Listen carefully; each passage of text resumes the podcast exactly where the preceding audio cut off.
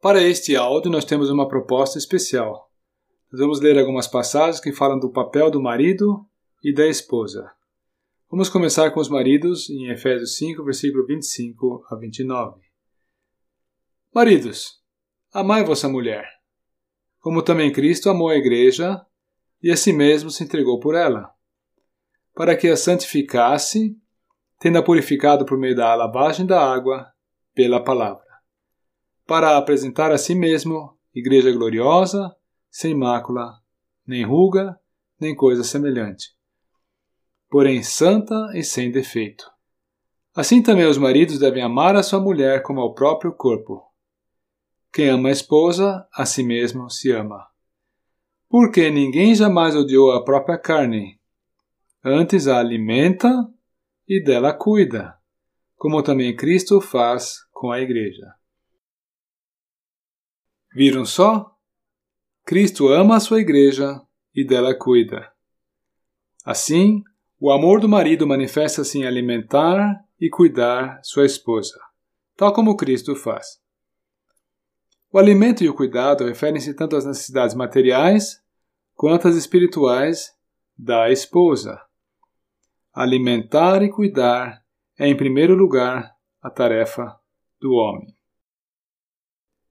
Já em Tito 2, versículo 5, nós temos uma palavra para as mulheres, para as jovens mulheres. E sabe qual é a instrução para elas? Que sejam boas donas de casa. Ou seja, os trabalhos do lar são responsabilidade da mulher. E nós podemos ter certeza que Deus não instrui assim para prejudicar as mulheres. Muito pelo contrário, Ele quer protegê-las.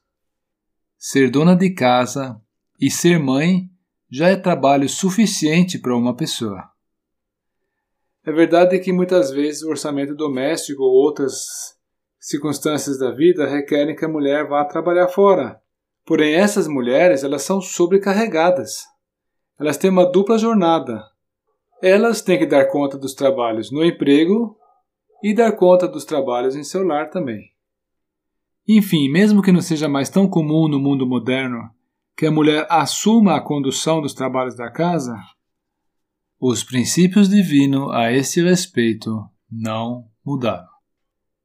Em Gênesis 18, versículo 9, Deus faz uma pergunta marcante para Abraão: Abraão, onde está Sara, tua mulher? Ora, Deus sabia de antemão a resposta. Mesmo assim, perguntou, para por essa resposta falar a nós. Podemos dar a mesma resposta que Abraão? Senhor, ela está na tenda. Senhor, ela está em casa. Mas voltemos à parte do homem. Efésios 5, versículo 28. Assim devem os maridos amar a sua própria mulher como a seu próprio corpo.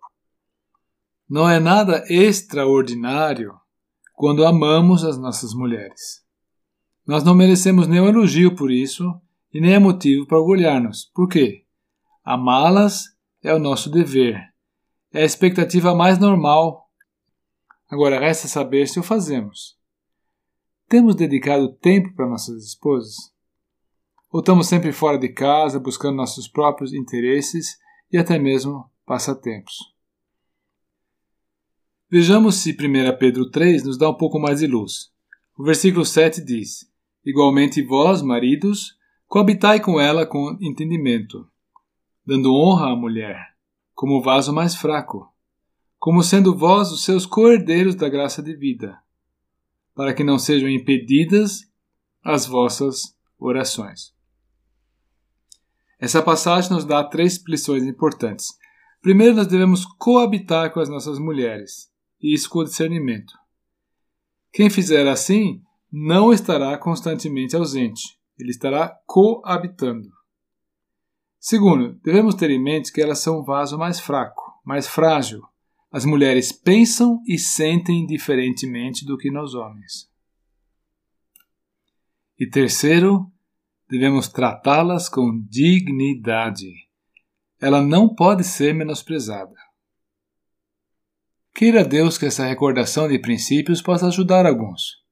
É, quem sabe até eu estava precisando de uma refrescadinha no assunto.